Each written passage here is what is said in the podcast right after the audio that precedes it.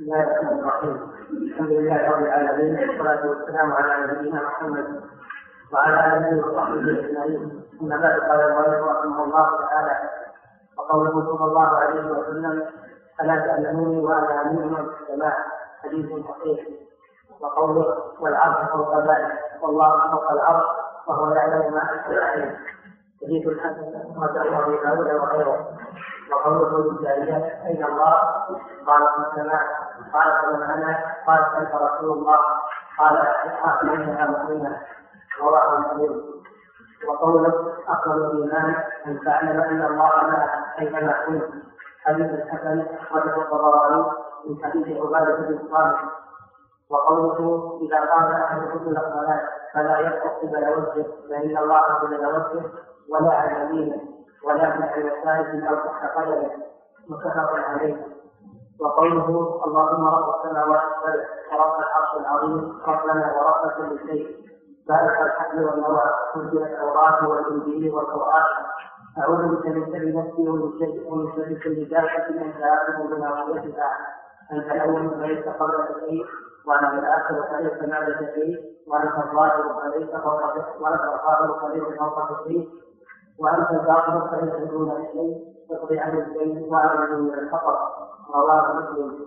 وقوله: لما رفع الصحابة أصواتهم للذكر: أيها الناس ترجعوا على أنفسكم، فإنكم لا تدعون أقوما ولا غائبا، إنما تدعون سميعا بصيرا قريبا، إن الذي تدعونه أقرب إلى أحدكم من أنف راحلته، متفق عليه. وقوله صلى الله عليه وسلم: إنكم ترون ربكم كما ترون القمر ليلة البدر، لا تضامون في رؤيته، فإن استطعتم أن تعتمدوا على صلاة قبل طلوع الشمس وقبل غروبها تفعلون، متفق عليه. بسم الله الرحمن الرحيم. الحمد لله رب العالمين، صلى الله وسلم على نبينا محمد وعلى آله وصحبه وبعد. فهذه الأحاديث تقرر مسألتين، بل تقرر 3 مسائل من مسائل الأسماء والصفات. المسألة الأولى أن فيها إثبات علو الله على خلقه. المسألة الثانية أن فيها إثبات قرب الله من خلقه ودنوه منهم. المسألة الثالثة فيها إثبات رؤية المؤمنين لربهم يوم القيامة.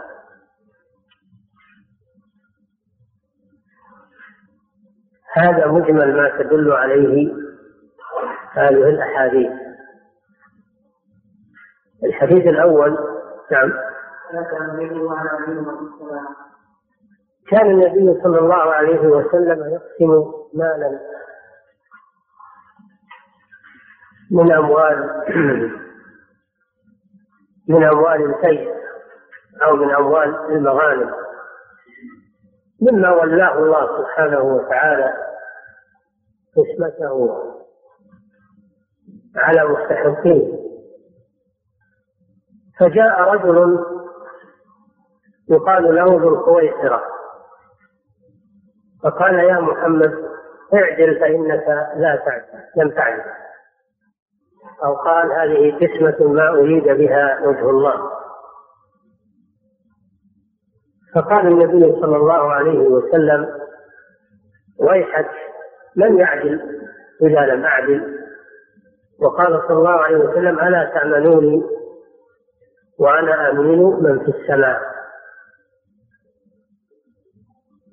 وكان ذو القويصرة هذا هو أول الخوارج، وأول أو بدرة الخوارج الذين خرجوا في أواخر عهد الخلفاء الراشدين. الشاهد قوله: ألا تأمنوني وأنا أمين من في السماء. ألا تأمنوني على قسمة الأموال وأن أضعها في مواضعها الشرعية، لأن هذا مما ثمنه الله تعالى عليه، ثمنه الله على قسمة الأموال، فهو لا يضعها إلا في مواضعها الشرعية. فهو صلى الله عليه وسلم أمين في ذلك.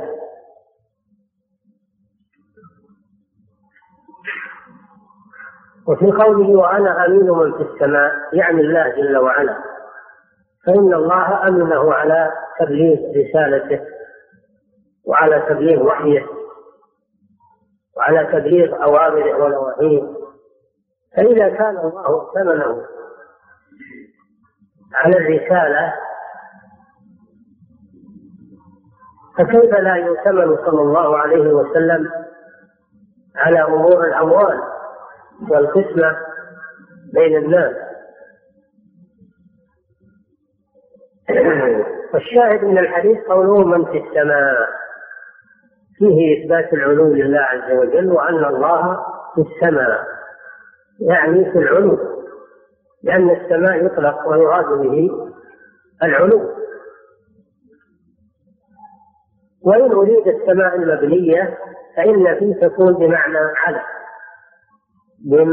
وأنا أمين من في السماء يعني من هو على السماء فوق السماوات. على كل حال هذا الحديث فيه إثبات علو الله على عرشه وأنه في السماء أي في العلو.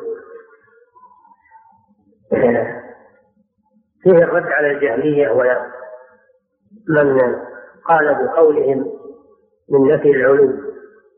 نعم.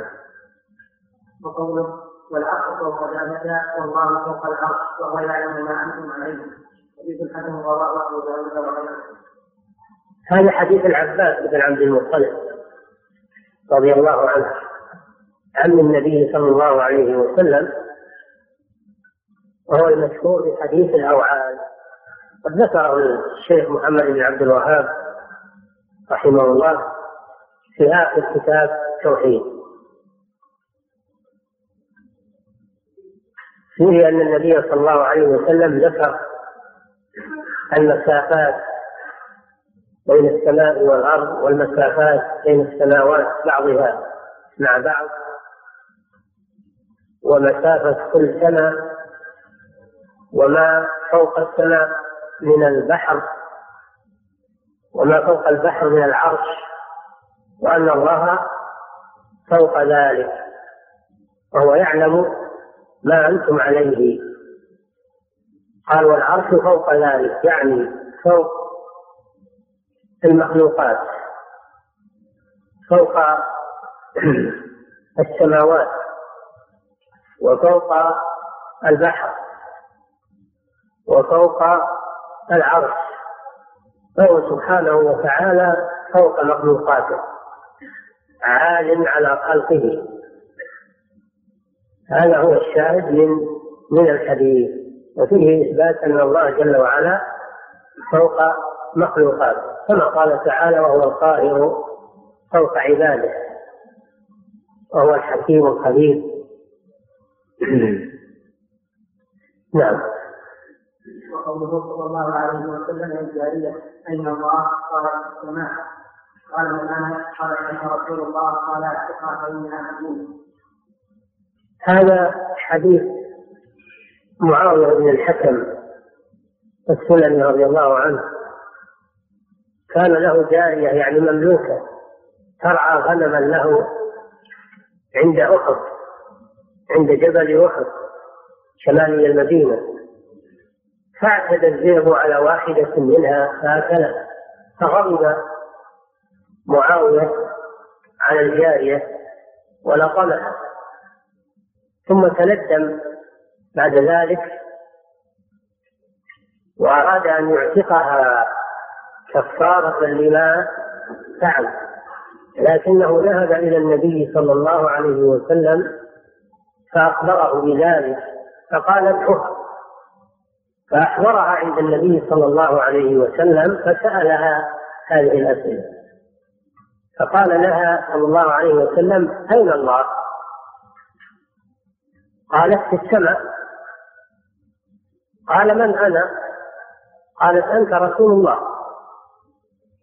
فقال النبي صلى الله عليه وسلم: أعتقها فإنها مؤمنة، لأنها شهدت أن الله في السماء، وشهدت أن محمدا رسول الله، جاءت بالشهادتين. معنى هذا أنها مؤمنة. الله جل وعلا اشترط في إعتاق الرقاب أن تكون مؤمنة، تحرير رقبة مؤمنة. الشاهد من الحديث ما فيه إثبات أن الله في السماء، لأن النبي صلى الله عليه وسلم أقر الجارية على ذلك وحكم لها بالإيمان، ودل على أن من نفى علو الله على خلقه أنه ليس بمؤمن، فمن جحد العلو فإنه ليس بمؤمن، فمن جحد الرسالة والعياذ بالله. وفي الحديث أيضا فضل العتق، أنه يكفر الذنوب، فإن معاوية أراد بذلك أن يكفر الله به عنه ما فعله من لطمه لهذه الجارية الضعيفة. نعم. وفيه أيضا دليل على جواز السؤال بهذا اللفظ: أين الله؟ يقال أين الله أي في أي جهة الرب سبحانه وتعالى، لأن النبي صلى الله عليه وسلم قال هذا للجارية: أين الله؟ والجهمية ومن تابعهم يشرقون بهذا الحديث، وأبغض شيء إليهم أن يقال أين الله، لأن الله عندهم في كل مكان، ليس له مكان عندهم، بل هو في كل مكان، تعالى الله عما يقولون. فهو الحلولية، يقولون بالحلول، هذا كفر بالله عز وجل. نعم. وقوله أخبر الإمام أن تعلم أن الله لا أتى إلى ما فيه حديث الحكم أخرجه الطبراني في حديث عبادة بن صامت. أفضل الإيمان أن تعلم أن الله معك أينما كنت. هذا في إثبات قرب الله للخلق. لما ذكر الشيخ رحمه الله الأحاديث الدالة على علوه على مخلوقاته، ذكر أنه مع ذلك، مع كونه عاليا فوق مخلوقاته، فهو قريب من خلقه سبحانه وتعالى،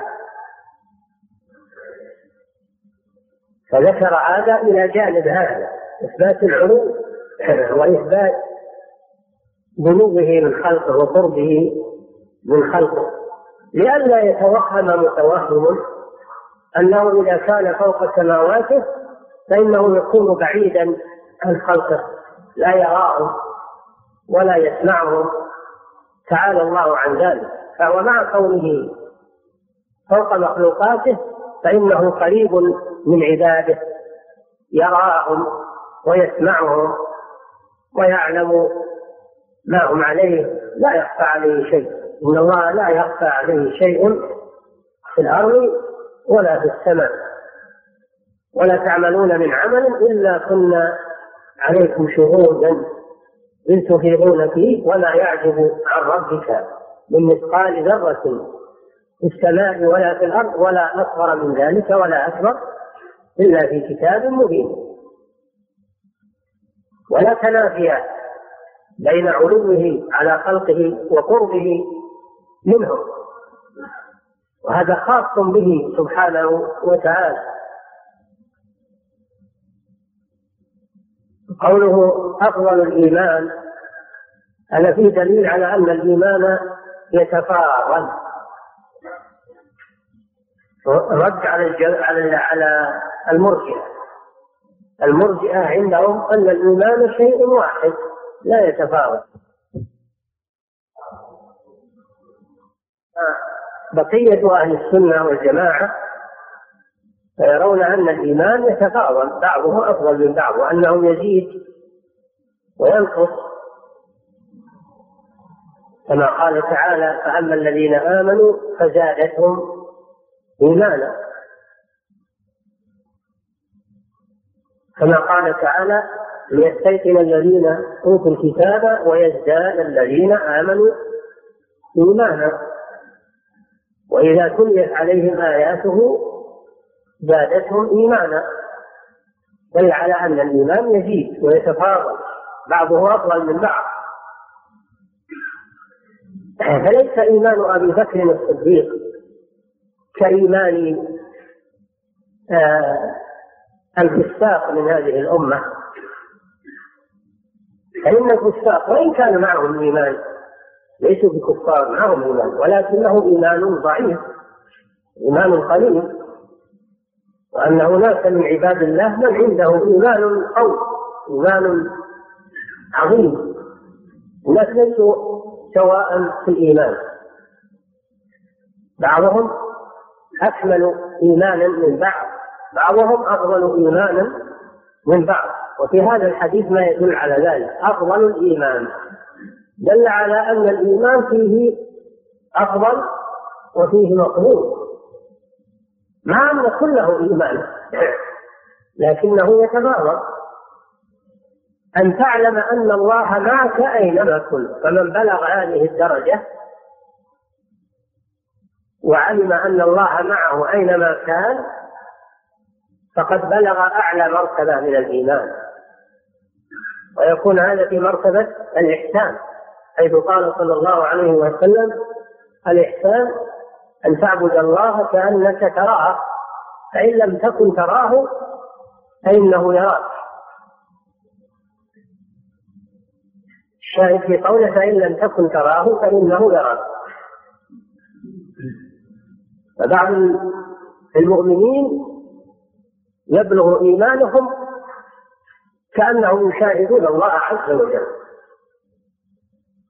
ودونهم من يعلم أن الله معه دائما وأبدا، لا ينسى أن الله معه، فإذا علم أن الله معه فإنه يستحي من الله ويبتعد عن المعاصي والذنوب والسيئات، يستحي أن يقع في المخالفات وهو يعلم أن الله معه وأن الله يراه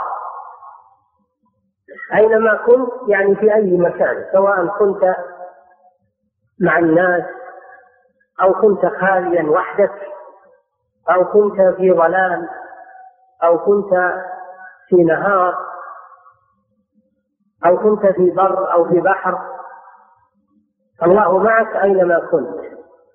لا تتصور أنك تغيب عن الله عز وجل، لكن من الناس من يضعف إيمانه فيغفل عن مراقبة الله له وينسى بسبب ضعف إيمانه، ومن الناس من يقوى إيمانه فيستشعر دائما معية الله له وأنه معه وأنه يراه وأنه يعلم ما يصدر منه، فيكف عن الذنوب والمعاصي ويستحي من الله. ولله المثل الأعلى. لو أن أحدا من الناس ينظر إليك فإنك تستحي ولا تفعل شيئا لا يليك،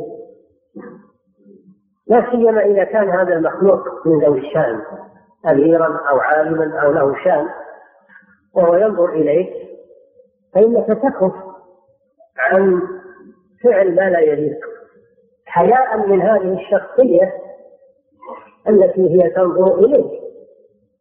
فإذا كان هذا شأنك مع المخلوق الضعيف، فكيف لا تراقب ربك الذي لا تغيب عنه سبحانه وتعالى؟ لا تغيب عن الله طرفة عين، أينما كنت فإن الله يراك. الذي يراك حين تقوم وتقلبك بالساجدين إنه هو السميع العليم. إنني معكما أسمع وأرى. فكيف الإنسان يغيب عنه هذا الشأن؟ وإنما هذا بسبب ضعف الإيمان،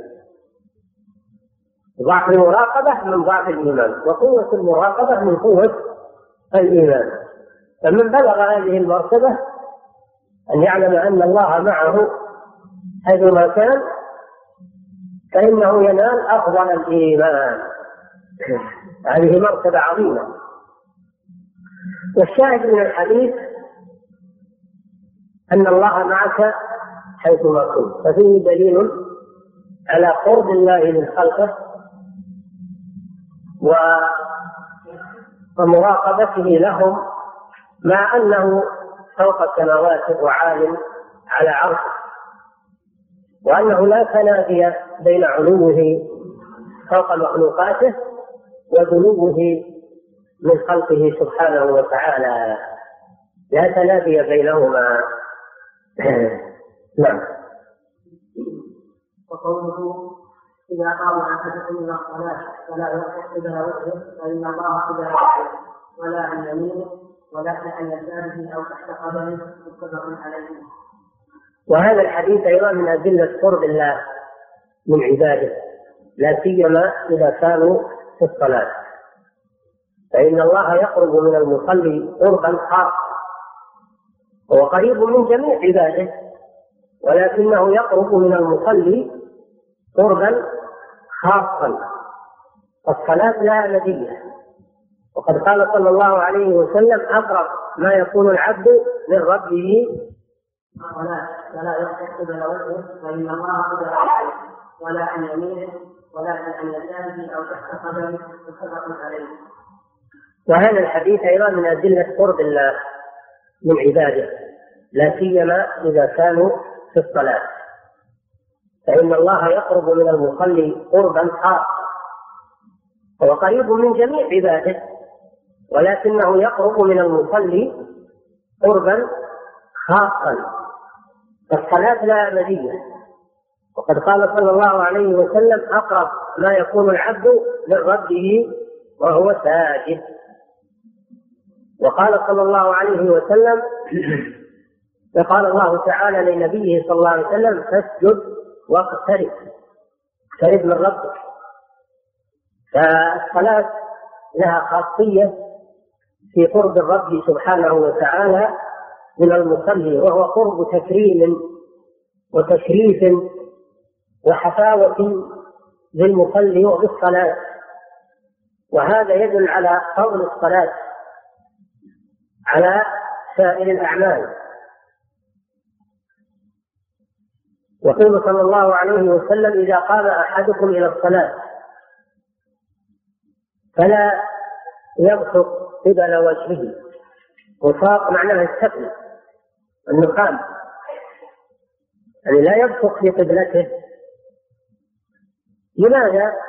لأن الله جل وعلا قبل وجهه، الله جل وعلا ينصب وجهه الكريم قبل وجه عبده المصلي لأنه يناجيه. فإذا قال العبد الحمد لله رب العالمين قال الله حمدني عبد، وإذا قال الرحمن الرحيم قال الله مجدني عبد، فإذا قال مالك يوم الدين قال الله أثنى علي عبدي، فإذا قال إياك نعبد وإياك نستعين قال الله هذا بيني وبين عبدي ولعبدي ما سأل، فإذا قال اهدنا الصراط المستقيم إلى آخر السورة قال الله جل وعلا هذا لعبدي ولعبدي ما سأل.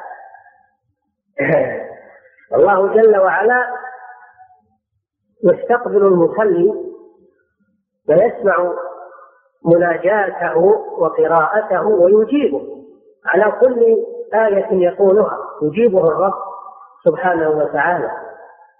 هذا مما يدلكم على عظمة الصلاة وقرب المصلي من ربه. فكيف يليق بالمصلي وهو في هذه الحالة قائم بين يدي ربه والله مقبل عليه بوجهه الكريم ويجيبه على كل آية يقرأها. كيف يليق به أن يسيء الأدب مع الرب فيبصق تلقاء وجه الرب سبحانه وتعالى؟ ولله المثل الأعلى. لو كان أمامك شخص من أدنى الناس، لا نقول من أعلى الناس، شخص عادي، هل يليق بك أن تكفل بوجهه أو وجهك التفل إليه؟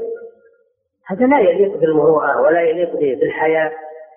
هذا مع المخلوقين، فكيف بالخالق جل وعلا؟ فلا يبصق تلقاء وجهه، فإن الله قبل وجهه ولكن عن يساره، يبصق عن يساره ولا عن يمينه، لا يبصق قبل وجهه ولا عن يمينه، لأن عن يمينه ملك الحسنات، الملك الذي يكتب الحسنات، فلا يليق به أن يسفل عن اليمين إكراما للملائكة. لا يبصق أمامه إجلالا للرب سبحانه وتعالى، ولا يبصق عن يمينه إجلالا للملائكة، ولكن يبصق عن يساره، لأن اليسار للأشياء المستهجنة، أما اليمين فإنها دائما للأشياء المستطابة. عن يساره أو يبصق تحت قدمه، هذا إذا كان في غير المسجد. أما إذا كان في المسجد فإنه لا يبصق في المسجد، لا عن يساره ولا تحت قدمه، لقوله صلى الله عليه وسلم: البصاق في المسجد خطيئة وكفارتها نكرة. فإذا كان في المسجد فإنه يبصق في ثوبه، كما ورد ذلك في بعض الروايات أنه بصق في طرف ثوبه ثم لف بعضه على بعض وقال أو هكذا. إذا كان في المسجد يبصق في ثوبه، أو إذا كان معه منديل أو عنده مناديل يأخذ منها ويبصق بها ثم يلف ذلك ويجعله في جيبه أو يخرقه حتى يزول أثره. فدل هذا الحديث على مسائل. المسألة الأولى: عظم قدر الصلاة. الصلاة عبادة عظيمة فيها أسرار عظيمة، وقد ألف الحافظ محمد بن نصر كتابا مجلدا سماه تعظيم قدر الصلاة، تعظيم قدر الصلاة. وللإمام أحمد رسالة اسمها رسالة الصلاة، وفيها مؤلفات. الإمام ابن القيم كتب رسالة مستقلا في الصلاة وحكم تاركها، هي عبادة عظيمة. ففي هذا الحديث دليل على عظم قدر الصلاة، حيث إن الله جل وعلا يستقبل المصلي بوجهه الكريم ويجيبه في كل آية يقرأها من الفاتحة.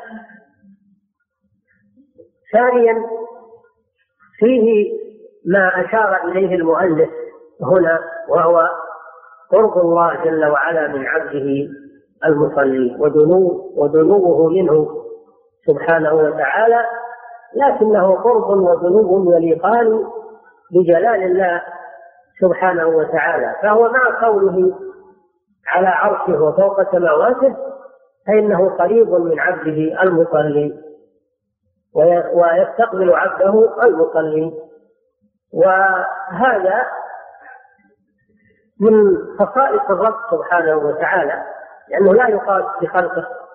الإنسان عندما يكون على رأس جبل ولا فوق سطح ولا في مكان مرتفع يكون بعيدا عن من هو أسفل منه، لكن الله جل وعلا لا تنافي بين علوه وقربه، لأن هذا من خصائص الرب سبحانه وتعالى، ولا يشبه أحدا من خلقه ولا يشبهه أحد من خلقه سبحانه وتعالى. روى علي في دنوه قريب في علوه.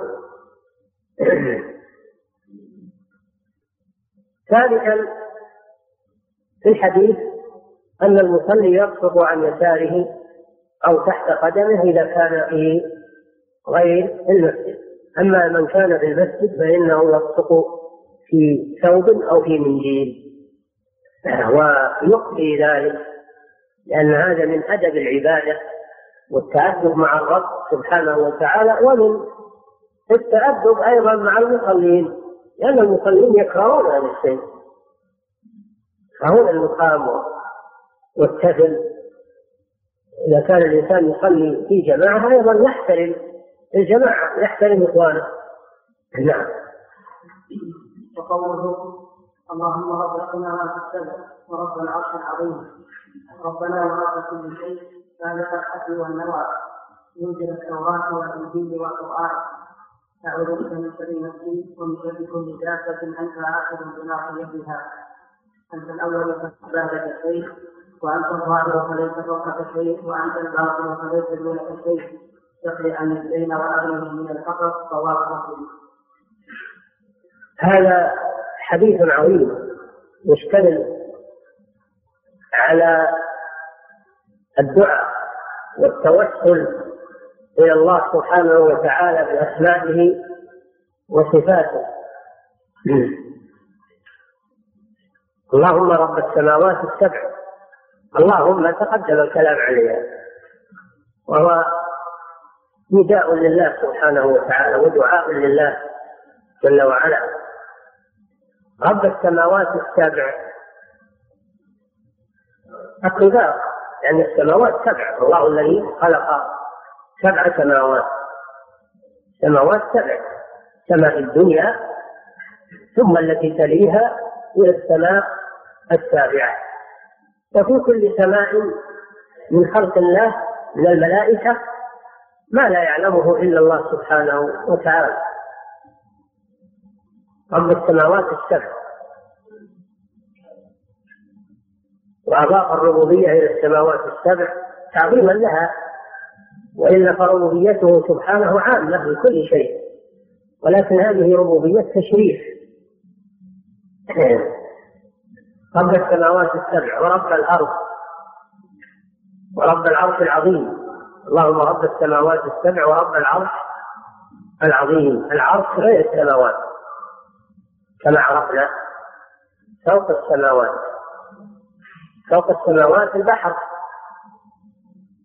وفوق البحر العرش، والله جل وعلا فوق العرش، رب العرش العظيم. والعرش في اللغة هو السرير، وفي الآثار تدل على أنه عرش عظيم، وأن له قوائم، وأن له حملة يحملونه من الملائكة لا يعلم عظمهم وقوتهم إلا الله سبحانه وتعالى، ولذلك وصفه بالعظيم، لأنه لا يعلم عظمته إلا الله سبحانه وتعالى. السماوات بالنسبة للكرسي كسبعة دراهم ألقيت في غلاف، والكرسي بالنسبة للعرش كالحلقة ألقيت في أرض غلاف، فالعرش هو أعظم المخلوقات، لا يعلم عظمه إلا الله جل وعلا. وصفه الله بالعظيم، ووصفه بالكريم، ووصفه بالمجيد، مما يدل على عظمته. رب العرش العظيم. ربنا ورب كل شيء، ربنا خطاب أو دعاء من الداعي، ورب كل شيء تعميم بعد تخصيص، فإن ربوبيته عامة وخاصة، هو توسل إلى الله جل وعلا بربوبيته العامة وربوبيته الخاصة. خالق الحب والنوى، توسل إليه جل وعلا بصفة من صفاته، وهو أنه خالق الحب. الحب حب الزرع من البر والزرع وغير ذلك، ومعنى خالق الحب أن الله جل وعلا يفتح في الحبة في بطن الأرض فيخرج منها النبات، يفتحها فيخرج منها النبات والعروق، شيء يرتفع إلى أعلى وهو الأغصان والأوراق، وشيء ينزل في الأرض وهو العروق. هي كانت حبة ميتة يابسة، فلما وضعت في الأرض وسقيت بالماء فتحها الله سبحانه وتعالى وذبت فيها الحياة فأنبتت الزرع. من الذي خلقها؟ هو الله جل وعلا، خالق الحب والنوى. النوى نوى التمر، يسميه الناس الفقم أو العبد، نوى التمر إذا بذر في الأرض خلقه الله فخرجت منه نخلة، خرجت منه نخلة تثمر وتفيد الناس. من الذي خلق هذه النواة وأخرج منها هذه النخلة الشجرة المباركة الطيبة؟ هو الله جل وعلا، خالق الحب والنوى. هذا توسل إليه بهذه الصفة العظيمة. قال تعالى: إن الله خالق الحب والنوى، يخرج الحي من الميت ومخرج الميت من الحي.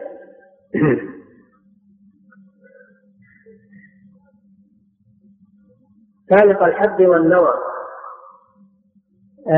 ربك نعم، منزل التوراة والإنجيل والقرآن. توسل آخر إلى الله جل وعلا، منزل التوراة وهي الكتاب المنزل على موسى كليم الله لبني إسرائيل، والإنجيل وهو الكتاب المنزل على عيسى ابن مريم عليه الصلاة والسلام لبني إسرائيل أيضا. والإنجيل مكمل للتوراة، مكمل للتوراة ومصدق لها وينسخ بعض أحكامها: وليحل لكم بعض الذي حرم عليكم، فهو ينسخ بعض أحكام التوراة. والقرآن هو المنزل على محمد صلى الله عليه وسلم بلسان عربي مبين. فالتوراة باللغة العبرية، والإنجيل باللغة السريانية، والقرآن باللغة العربية الفصيحة بلسان عربي مبين. وأعظم الكتب هو القرآن العظيم، وهو خاتمة الكتب. فذكر إنزاله لهذه الكتب العظيمة لأن هذه الثلاثة هي أعظم الكتب، وإلا هناك لله كتب كثيرة أنزلها على رسله، لكن أعظمها هذه الكتب الثلاثة: التوراة والإنجيل والقرآن. توسل إلى الله بإنزاله لها، وفي هذا دليل على علو الله، لأن الإنزال لا يكون إلا من أعلى. منزل التوراة على من؟ على الرسل عليهم الصلاة والسلام في الأرض.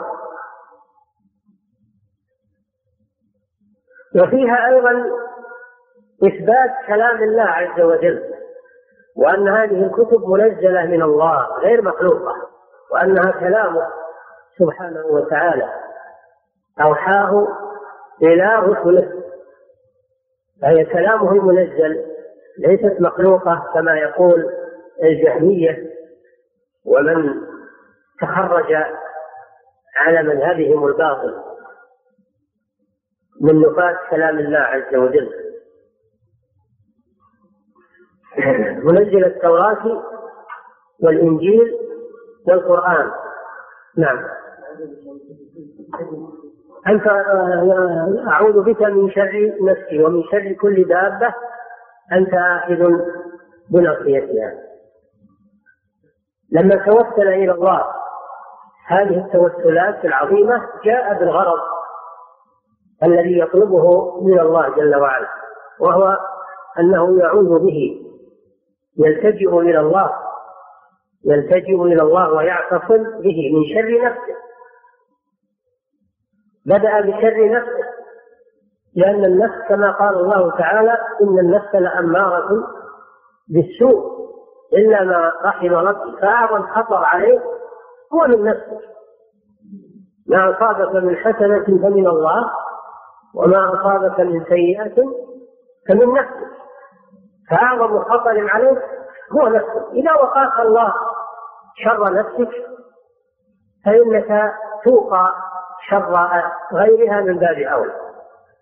أما إذا لم يقك من شر نفسك فإن غيرها أيضا من باب أولى.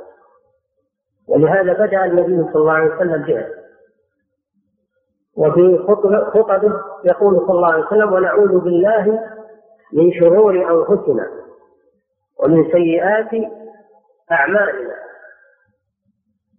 فالنفس إذا لم يوفق الإنسان لخطمها والأخذ بزمامها تقوده إلى المهالك وتوقعه في الشرور. أعوذ بك من شر نفسي ومن شر كل دابة، يعني ما دب على وجه الأرض. كل ما دب على وجه الأرض يقال له دابة من الآدميين وغيرهم. كل ما دب على وجه الأرض من الآدميين ومن السباع ومن الحيات والعقارب ومن كل ما يدب على وجه الأرض فيه شر، لا شرور هذه. ومن شر كل دابة أنت آخذ بناصيتها. الله جل وعلا ممسك بنواصي العباد. كل دابة فإنها خاضعة لله جل وعلا منقادة له، يصرفها كيف يشاء، يجعلها رحمة على بعض العباد وشرا على البعض الآخر. فكل نواصي المخلوقات بيد الله عز وجل. هذا توسل إليه لأنه آخذ بناصية كل دابة، فإذا شاء أن يمسكها أمسكها سبحانه وتعالى عن الأذى وعن الضرر، وإذا شاء أن يسلطها سلطها على من يشاء من عباده. فأنت تدعو الله أن يحدث عنك شرور هذه الأشياء الذي بيده نواصيها، بدل أن تتقاوم كل دابة وتقف في مدافعة كل دابة. هناك شيء واحد يجمع لك هذه الأمور، وهو أن تلجأ إلى الله الذي خلقها والذي هو ممسك بناصيتها ويريحك منها. أنت لا تستطيع الدافع هذه الدواب، لو تسلط عليك بعوضة والله لا تستطيع. البعوضة تحرمك من النوم، لا تستطيع تنام.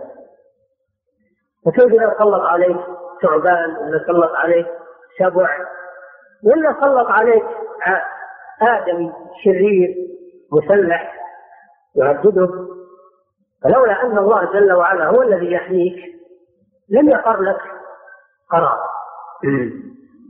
ومن شر كل دابة أنت آخذ بناصيتها. هذه كلها توسلات إلى الله جل وعلا.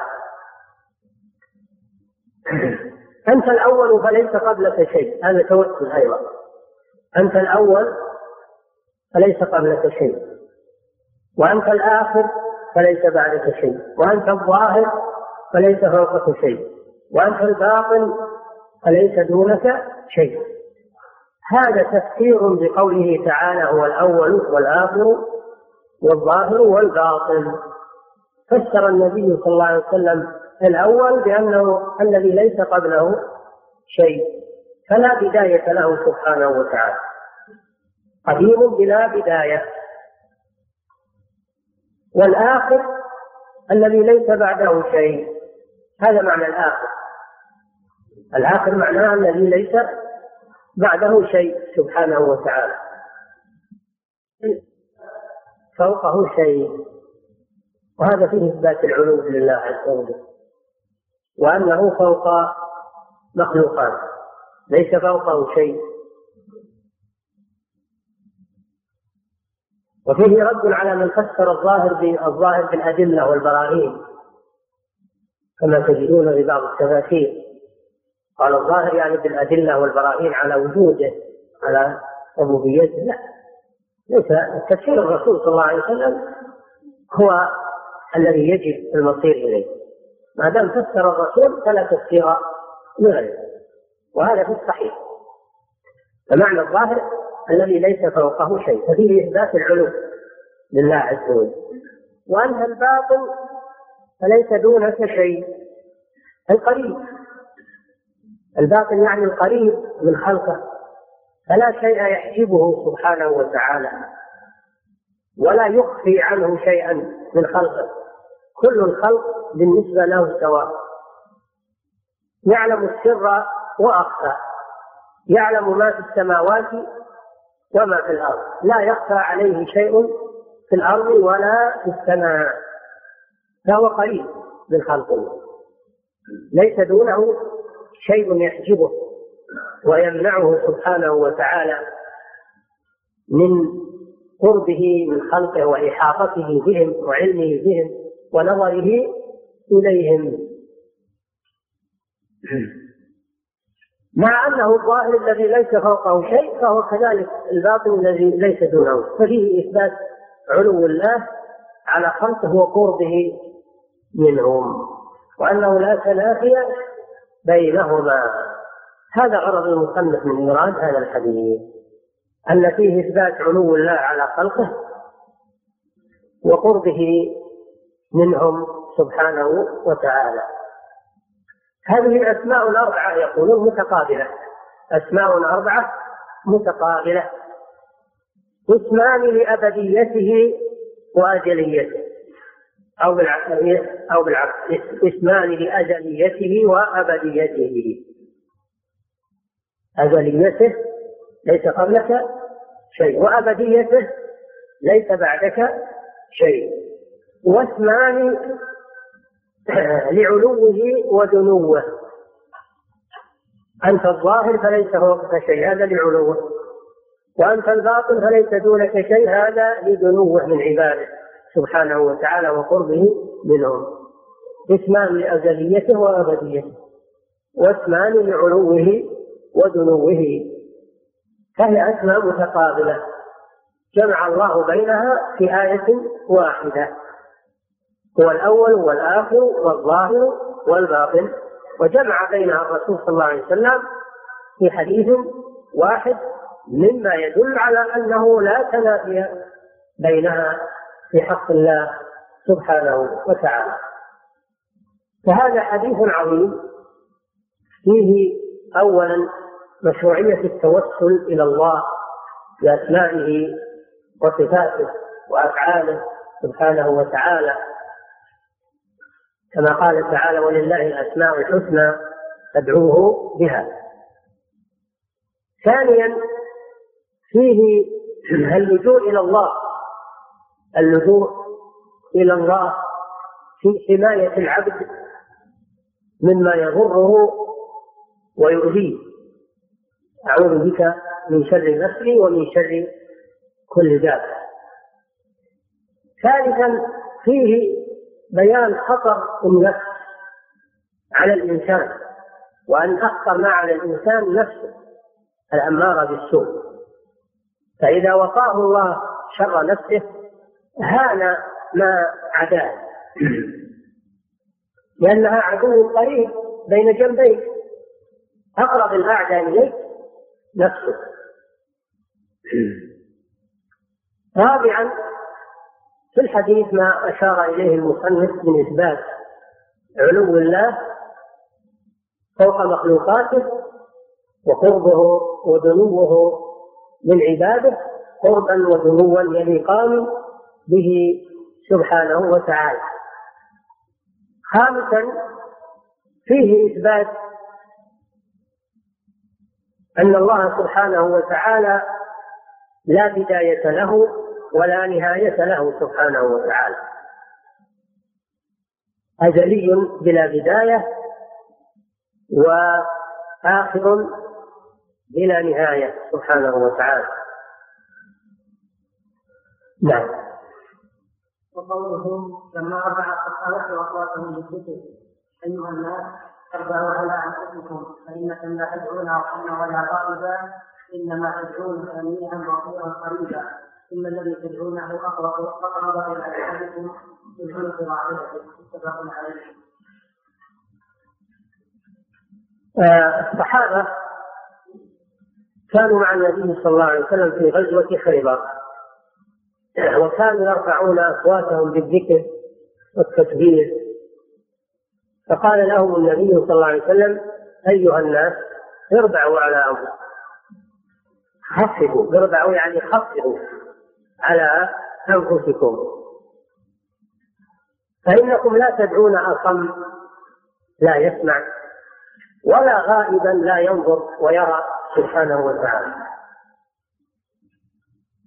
إن الذي تدعونه هو الله جل وعلا سميع قريب مجيب، إن الذي تدعونه أقرب إلى أحدكم من عنق راحلته.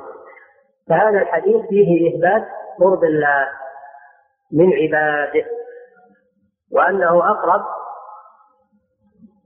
إلى الإنسان من عنق راحلته، وهذا قرب خاص به سبحانه وتعالى، وهو فوق سماواته على عرشه سبحانه وتعالى، وهو قريب من عباده، قريب منهم قربا لا يحول دونه شيء أبدا، وأنت الباطن فليس دونك شيء. فهذا الحديث فيه مشروعية الإصرار بالذكر إلا في المواطن التي يشرع فيها الجهر مثل التلبية، يشرع فيها الجهر رفع الصوت بها، وإلا فالأصل أن الأذكار كل ما أسرها بها الإنسان أو أطلق. ثانيا فيه إثبات السمع والبصر لله سبحانه وتعالى، وأنه ليس بأصم ولا غائب. ثالثا فيها إثبات قرب الرب ودنوه من عباده سبحانه وتعالى، لا سيما إذا ذكروه جل وعلا وعبدوه، فإنه يقرب من ذاكريه وعابديه قربا خاصا، وإن كان يقرب من عباده قرب إحاطة وعلم وسمع وبصر قربا عاما، لكن يقرب من عابديه وذاكريه قربا خاصا تشريفا لهم وإجابة لدعائهم. نعم. قوله صلى الله عليه وسلم إنكم ترون ربكم كما ترون القمر ليلة البدر لا تضامين في رؤيته فإن استطعتم أن لا تغلبوا على صلاة قبل طلوع الشمس وصلاة قبل غروبها فافعلوا متفق عليه.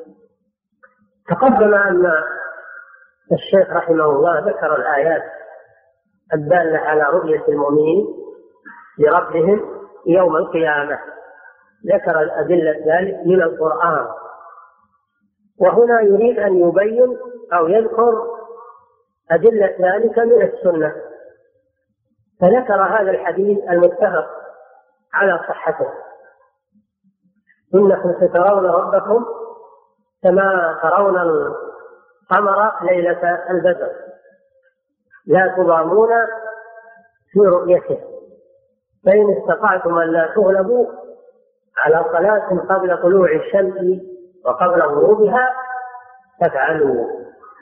الأحاديث في إثبات الرؤية متواترة، الأحاديث في إثبات الرؤية متواترة عن النبي صلى الله عليه وسلم، ومن أراد الاطلاع على سياقها فليراجع كتاب ابن القيم حاد الأرواح، كتاب حاد الأرواح إلى بلاد الأفراح يعني الجنة، قد ذكر أحاديث الرؤية وساقها وبين تواترها عن النبي صلى الله عليه وسلم، ومنها هذا الحديث إنكم خطاب للمؤمنين سترون ربكم، سترون يعني في المستقبل، لأن السين للمستقبل للتوجيه. وأما الدنيا فلا يمكن لأحد أن يرى ربه سبحانه وتعالى، لا يستطيع العباد في الدنيا أن يروا ربهم، لأن مداركهم ضعيفة وقواهم ضعيفة، لا يستطيع رؤية الرب.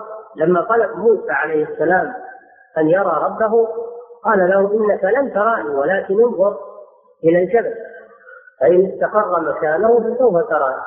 فلما تجلى ربه للجبل جعله دكا، جبل أصم اندك لرؤية الله بعظمة الله وجلاله. فكيف بجسم الإنسان يستطيع أن يرى ربه في الدنيا؟ لا يستطيع. الرؤية في الدنيا مستحيلة، ولن يرى أحد ربه قبل الموت.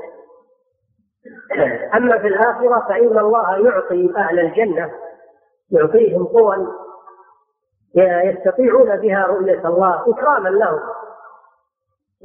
لهم، حيث إنهم عبدوه في هذه الدنيا وهم لم يروه، إيمانا به، عبدوه إيمانا به ويقينا به مع أنهم لم يروه. فالله جل وعلا جزاهم على ذلك أن يتجلى لهم يوم القيامة فيرونه وتقر أعينهم به، لأن ألد ما على الحبيب أن يرى حبيبه، فهم يحبون الله جل وعلا حبا لا يبلغه شيء، فالله جل وعلا يتجلى لهم فتقر أعينهم برؤيته وتتلذذ برؤيته، ويكون ذلك أعظم مما هم فيه من نعيم الجنة. إنكم سترون ربكم، هذا وعد من الله أخبر به الرسول صلى الله عليه وسلم وهو الصادق المصدوق، رغم أنوف الجاحدين والمؤولين. سترون ربكم يوم القيامة كما ترون القمر لا تضامون في رؤيته. القمر كل يراه الآن في الدنيا، القمر خصوصا ليالي الإبدار الرابع عشر والخامس عشر حينما يتكامل كل يراه من أهل الأرض الذين هم في الوجه الأرضي المقابل للقمر، كل من كانوا في الوجه الأرضي المقابل للقمر فإنهم يرونه جميعا في ديارهم وفي منازلهم وفي أي مكان كان، كل يراه. كذلك أهل الجنة يرون ربهم كل في مكانه في منازلهم، ولهذا قال لا تضامون في رؤيته، لا تزاحمون يحفو زحام يضيق ضيق كما يرى الشيء الخفي. الناس يتزاحمون إذا كان هناك شيء خفي يتزاحمون على رؤيته، وربما يحصل ضغط ودهس في الأقدام من أجل أن يروا هذا الشيء العجيب. أما رؤية الرب جل وعلا فإنها ليس فيها ضيق وليس فيها مزاحمة، كل يراه وهو على كرسيه أو على مجلسه في الجنة، رؤية حقيقية، رؤية نعيم ولذة، يتجلى لهم سبحانه وتعالى ويرفع الحجاب بينه وبينهم حتى يروه عيانا بأبصارهم، ويعطيهم الله أبصارا قوية يرون بها الرب سبحانه وتعالى كما ترون القمر ليلة البدر. ليلة البدر هي ليلة 14 أو 15 التي يتكامل فيها ضوء القمر حتى يصبح واضحا يراه أهل الأرض كلهم كما ترون القمر. وليس هذا من تشبيه الله بالقمر، وإنما هو من تشبيه الرؤية بالرؤية، لا تشبيه المرئي بالمرئي، فإن الله لا يشبهه شيء، وإنما هذا تشبيه الرؤية بالرؤية. لا تضامون عرفنا معناه، يعني لا تزاحمون ويحصل بين، وإنما كل يراه في سعة وفي راحة. فإذا كان القمر يراه الناس في راحة في الدنيا ولا يتزاحمون، فالرب جل وعلا يراه الناس من باب أولى. وفي رواية لا تضامون، تضامون بتشديد الميم، مثل لا تضامون. لا تضامون يعني لا تزدحمون، مثل ما يحصل عند رؤية الشيء الخفي يحصل زحام ومضامة، وإنما كل يراه مخليا به سبحانه وتعالى. فإن استطعتم، بين النبي صلى الله عليه وسلم السبب الذي تحصل به هذه الكرامة. السبب الذي تحصل به هذه الكرامة هي المحافظة على الصلوات. فإن استطعتم ألا تغلبوا، لا يغلبكم شغل ولا تجارة ولا نوم ولا كسل، لا يعوقكم عائد عن صلاة قبل طلوع الشمس وهي صلاة الفجر، وصلاة قبل غروبها وهي صلاة العصر، فإن هاتين الصلاتين هما أفضل الصلوات. قال تعالى: حافظوا على الصلوات والصلاة الوسطى. فهاتان الصلاتان هما أفضل الصلوات لحضور الملائكة، ملائكة الليل وملائكة النهار، الذين يحفظون أعمال بني آدم، يشهدون معهم صلاة الفجر ويشهدون معهم صلاة العصر، فيقولون: يا ربنا جئناهم وهم يصلون وتركناهم وهم يصلون. يشهدون لأهل الإيمان بالصلاة. فدل هذا على أن المحافظة على هاتين الصلاتين يسبب رؤية الله جل وعلا يوم القيامة. والله تعالى أعلم، صلى الله وسلم على نبينا محمد. نعم. يقول قبيلة الشيخ وفقكم الله، ووردت الشرطة الرضا رسيلة المرضوع ولأن الملكين اليمين كما في رواية البخاري، هل المراد الكتب الضرر وعن الصواب الرضوان الملك؟ لا، ملكين صحيح، ملكين عن يمين يكتبون الحسنات، الذين يكتبون الحسنات.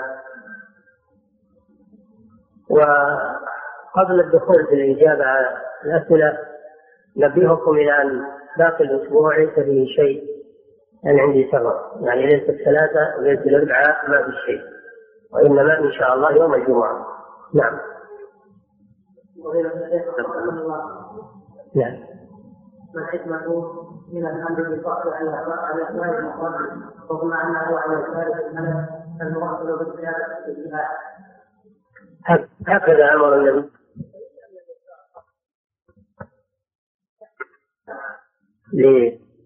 لإزالة الأذى وخلاف اليمين، فإنها تستعمل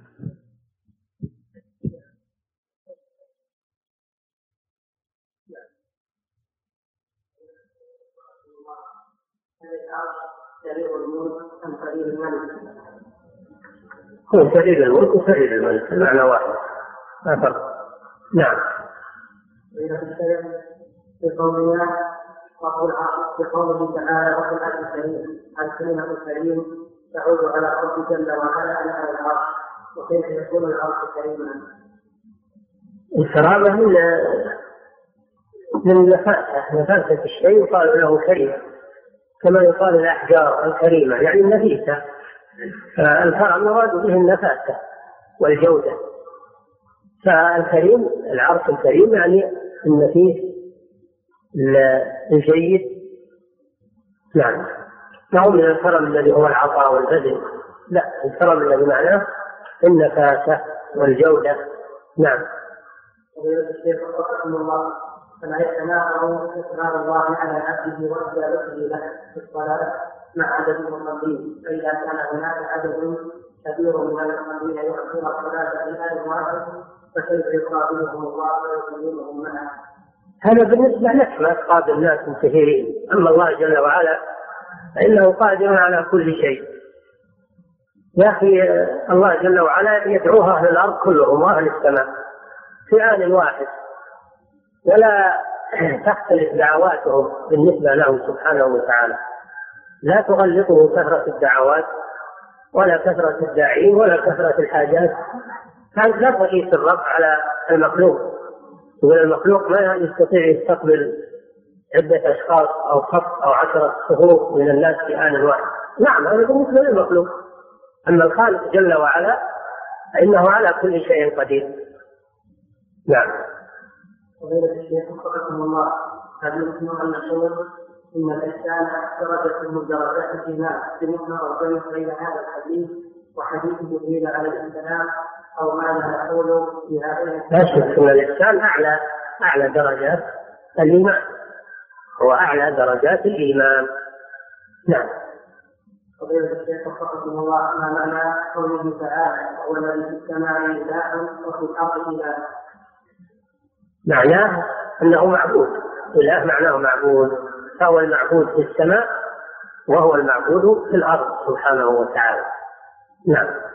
فضيلة الشيخ حفظكم الله، وتجوز هذه العبارة إن الله في السماء بذاته ومعرفته بعلمه وقدرته؟ ما فيها محذور، إن الله فوق السماء، ما تدل بالسماء إلا إذا أردت العلو في السماء، يعني العلو. نعم صح، إن الله في السماء بذاته. نعم هذا، أو تقول فوق السماء يكون أوضح وأبعد عن الاشتباه، فوق السماء بذاته هذا. طيب، وهو مع الخلق بعلمه وإحاطته ورؤيته وسمعه وبصره، ليس معناه أن معهم بذاته مختلف بهم، لا ما يجوز. نعم نقول هو فوق السماء بذاته ومع خلقه بعلمه وسمعه وبصره، لا بذاته. إذا قلنا بذاته صار على مذهب الحلول والعياذ بالله. نعم.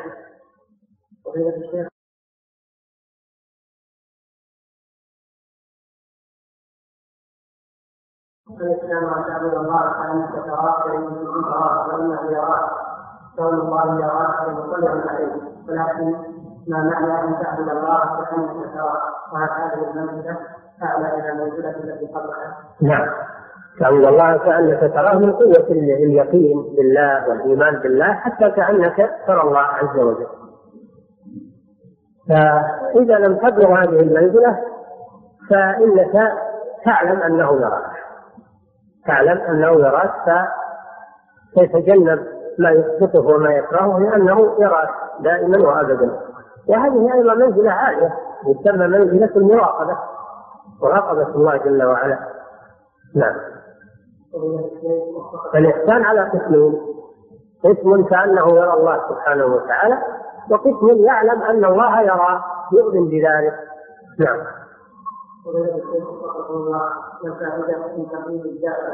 بما كان الله عاقبا بنصيحته مع ان الله عاقبا بدعوات جميع الدواب. نعم، يعني ما هي الصفه معناها، ما هي الصفه معناها مقيده، يسمونها الصفه الكاشفه التي لا مفهوم لها، صفه كاشفه ليست مقيده. ان الله مالك لكل شيء، كل شيء بيده، ومن بيده ملكوت السماوات. فتبارك الذي بيده ملكوت كل شيء وإليه ترجعون، وكل شيء هو بيد الله سبحانه وتعالى. لكن تخصيص الدابة، لأن الدابة متحركة وذات شر في الغالب. نعم. وإلا فالله بيده كل شيء سبحانه وتعالى. الغالب أن يشر في الدواب. وفي الآية الأخرى ومن شر ما خلق، عموما من شر ما خلق، أي من شر جميع خلقه دواب وغيرها. نعم. وفقكم الله، هل الجن من الدواب؟ وهل هذا الدعاء وقت معين للمخالف؟ لا، يدخل الجن في الدواب، كل ما دب على الأرض من جن أو إنس أو حيوان كله يدخل في لفظ الدابة، وما من دابة في الأرض إلا على الله رزقها، أليس من جميع الدواب كل رزقها على الله، الجن والإنس والآدميين والبهائم والسباع والحشرات والحيات والعقار كل شيء. نعم.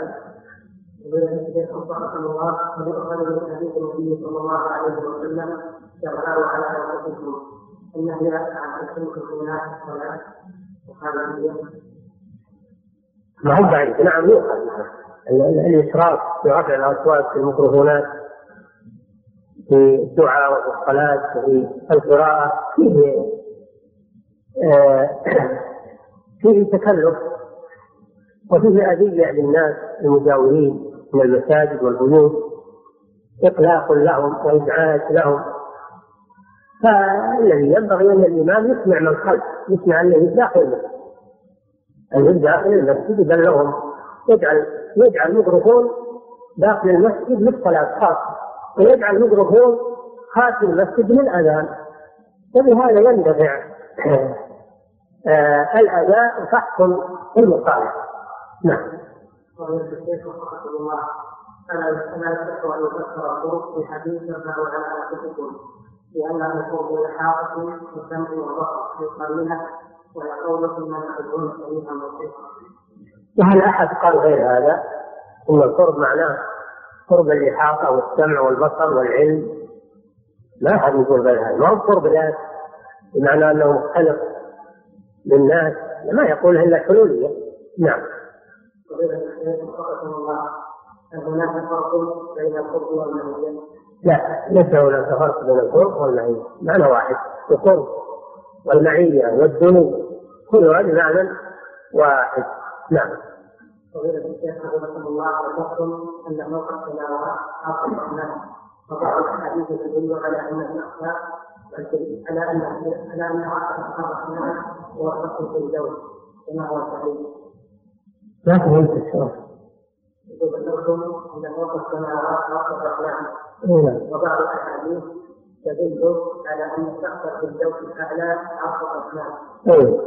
الفردوس في السماوات، الفردوس في السماء ليست فوق السماء، الفردوس في السماء. نعم. الله تعالى أعلم، وصلى الله وسلم على نبينا محمد.